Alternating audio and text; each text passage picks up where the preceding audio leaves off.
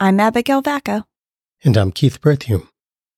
And this is the Global Treasures Podcast.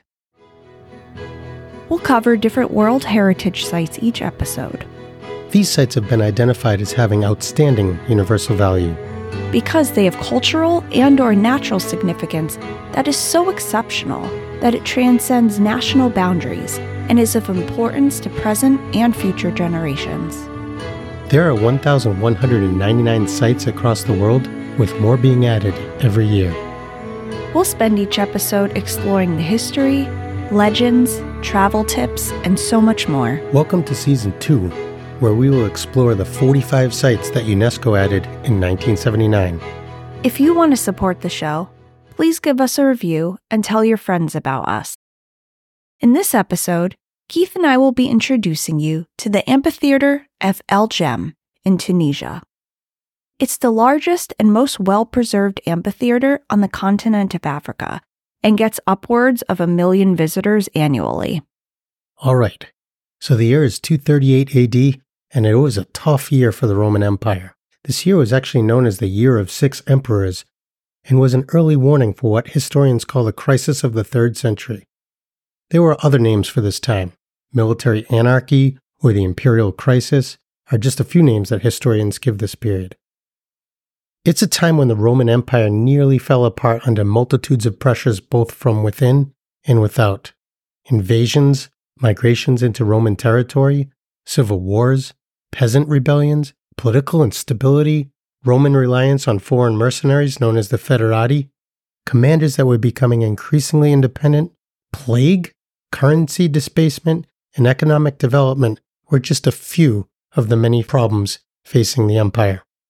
But out of this mess came one of the Roman Empire's most lasting physical legacies the amphitheater at El Jem. This amphitheater is an incredible oval amphitheater in the modern day city of El Jem, Tunisia, with a population of around 22,000 people. This town was one of the most important towns in North Africa only second to Carthage during the Roman Empire. Its name at the time was Thysdrus, and it was in the Roman province of Africa and a very important trade hub. The amphitheater actually has a nickname, the African Colosseum, because of its grandeur and how closely it resembles the Colosseum in Rome in both size and design. It's one of the most well preserved Roman stone ruins in the world and is the only amphitheater in the world other than the Colosseum of Rome to retain an intact facade with three levels of galleries. It's also unique in Africa because it's one of the only remaining amphitheaters not built into the side of a hill. So, built starting in 238 AD, it was originally intended for spectator events. With an estimated capacity of an astonishing 35,000, it measures 486 feet by 400 feet, or 148 meters by 122 meters. The arena floor alone measures 210 by 128 feet, which is 64 by 39 meters. The overseeing of construction was finished by Emperor Gordianus III.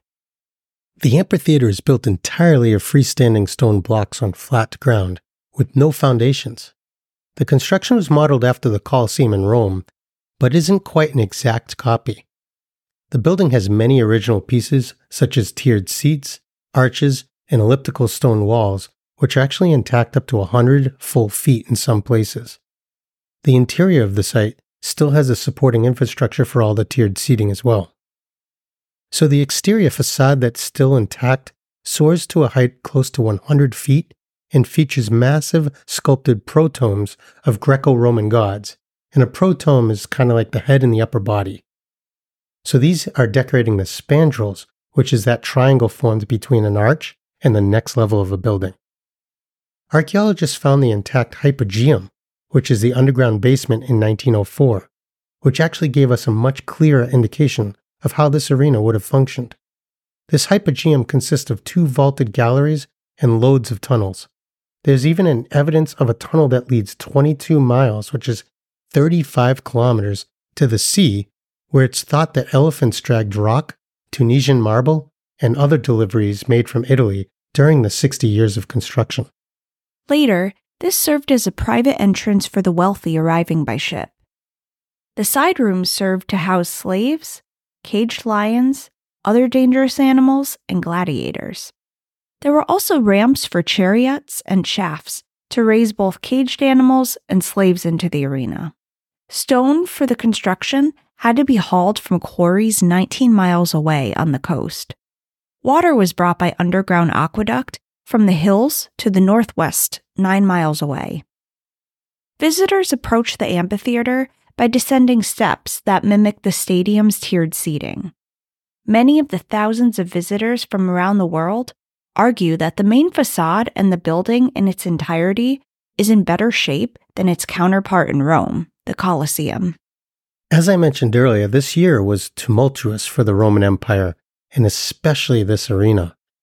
During this year, there was a revolt by the population at Thysdrus, who opposed the massive taxation being levied by Emperor Maximinius's local procurator, who is the man responsible for the treasury and the tax collection of the area.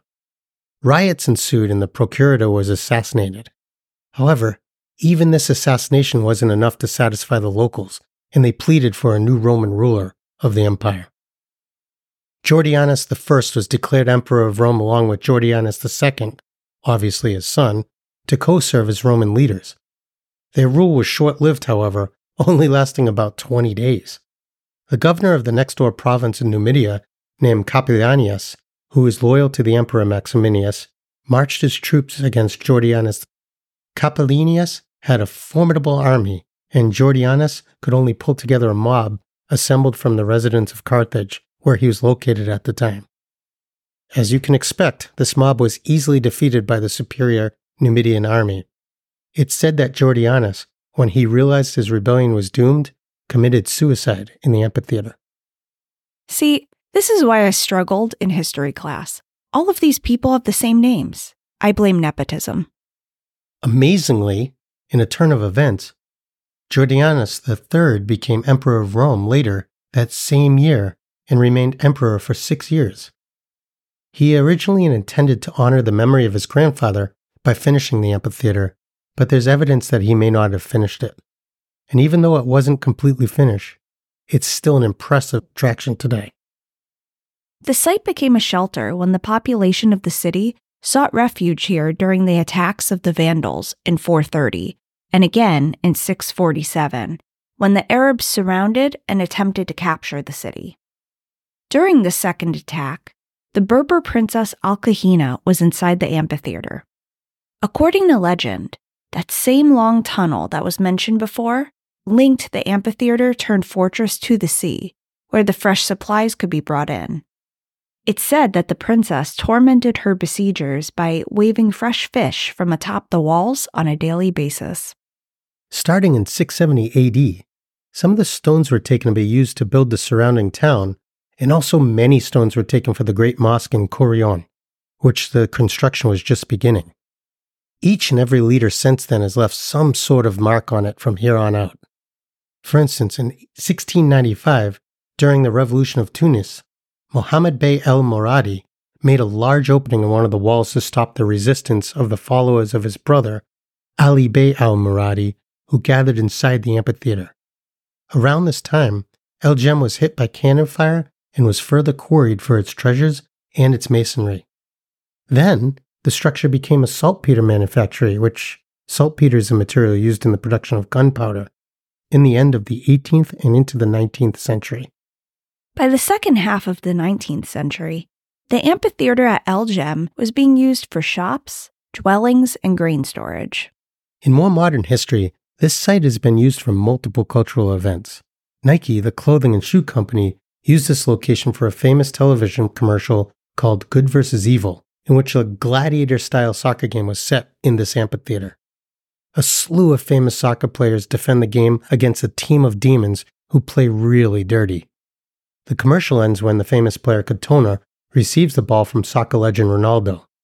He pulled up his shirt collar, which was his trademark, and delivered the final line, au revoir, and while kicking a ball through the evil goalkeeper, and banishing the demonic team. In other pop culture, the fourth episode of The Amazing Race 1 concluded here as well. Many people believe that because of its size and appearance, the movie Gladiator with Russell Crowe was filmed here, but it actually wasn't. A fake Colosseum was built on the nearby island nation of Malta for filming. Another myth claims that Monty Python's Life of Brian was filmed here, but that was actually filmed at the nearby Roman theater in Carthage. I was disappointed to learn about that one. Regardless of the modern pop culture references, this amphitheater remains a crucial artifact for understanding the Roman Empire in the south of the Mediterranean and in Africa. The magnificence, preservation, and the rich history are some of the reasons that this site was incorporated into UNESCO in the second class of sites in 1979. All right, now that we really unpacked the history of the site, I'd love to hear more about any travel tips or other fun facts you uncovered in your research, Abigail. Sure. So, if you want to visit the amphitheater and are coming from a country outside of Tunisia, you can fly to Tunis and take a direct train to El Jem, which takes about three and a half hours. There appears to be multiple trains that depart and arrive daily, so you'll have a host of times to pick from throughout the day. So, are the trains expensive? I know it kind of varies depending on the country, of course. No, public transportation appears to be very inexpensive. And from the train station, you can actually walk to the amphitheater instead of taking a taxi, so you can save money there as well.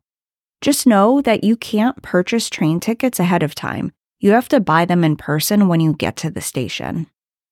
I highly recommend listeners consider booking a tour through a vetted site like Viator, as you can't buy tickets to enter the amphitheater or the museum online.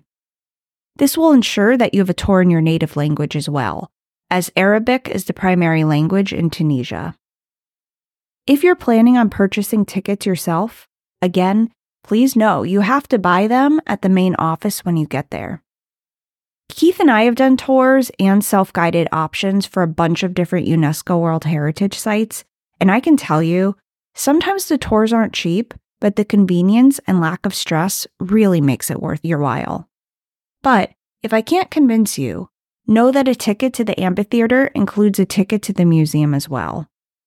The amphitheater is open year round. If you're a photographer, this site, especially at sunset, is going to be a great place for you to snap some fantastic pictures. Funny side note, it's hard to find much information about visiting this site in terms of reviews, but something that visitors report is that one of the cleanest public bathrooms in Tunisia is located to the right of this entrance. So let us know which direction the water swirls when you flush. If you're a big classical music fan, you may want to schedule your trip around the International Symphony Festival, which features the Tunisian Symphony Orchestra and European Symphony Orchestra, among others. It looks like it's been hosted here for some time, and I imagine it must be pretty magical. I mean, what a setting. So, just some minor safety alerts. Much like other sites we've covered, don't be surprised if you get approached by someone wanting to give you a tour for a fee. Also, be careful of people trying to sell you things. Not in the amphitheater itself necessarily, because there is security, but more so around the train or bus stations. Just be prepared to decline the offer. If you visit during the summer, make sure you stay hydrated and bring a lot of water. During the summer months, it gets up into the 90s Fahrenheit, and without much shade in the amphitheater, plus lots of walking, heat exhaustion is a real possibility. Holy smokes, you really broke that one down. Sounds like a fun place to visit. Okay, what about my favorite topic, the food? Are there restaurants around the site? Oh, and are there hotels around the amphitheater for anyone planning on staying overnight? So, in terms of hotels, there weren't any well known chains that I could see, mostly homestay options or small hotels and bed and breakfasts.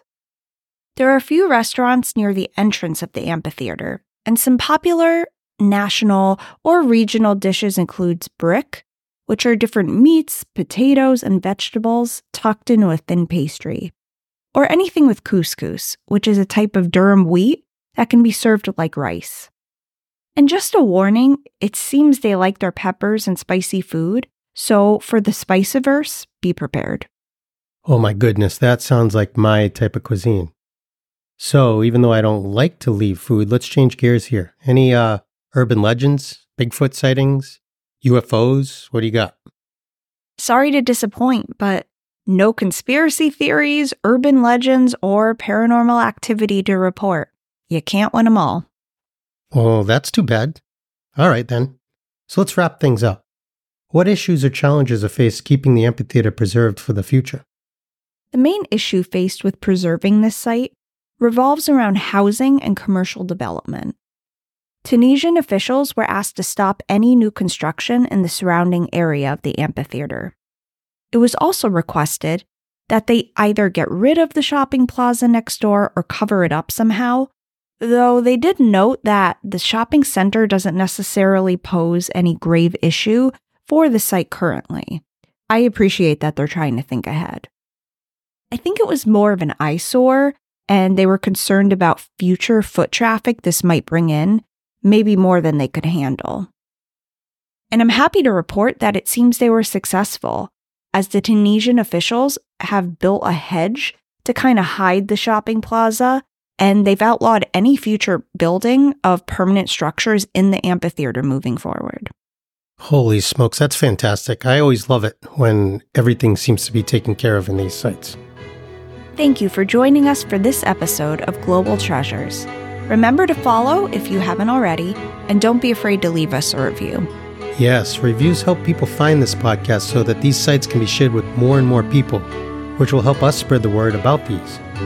See you next time as we travel to the ancient city of Damascus in Syria.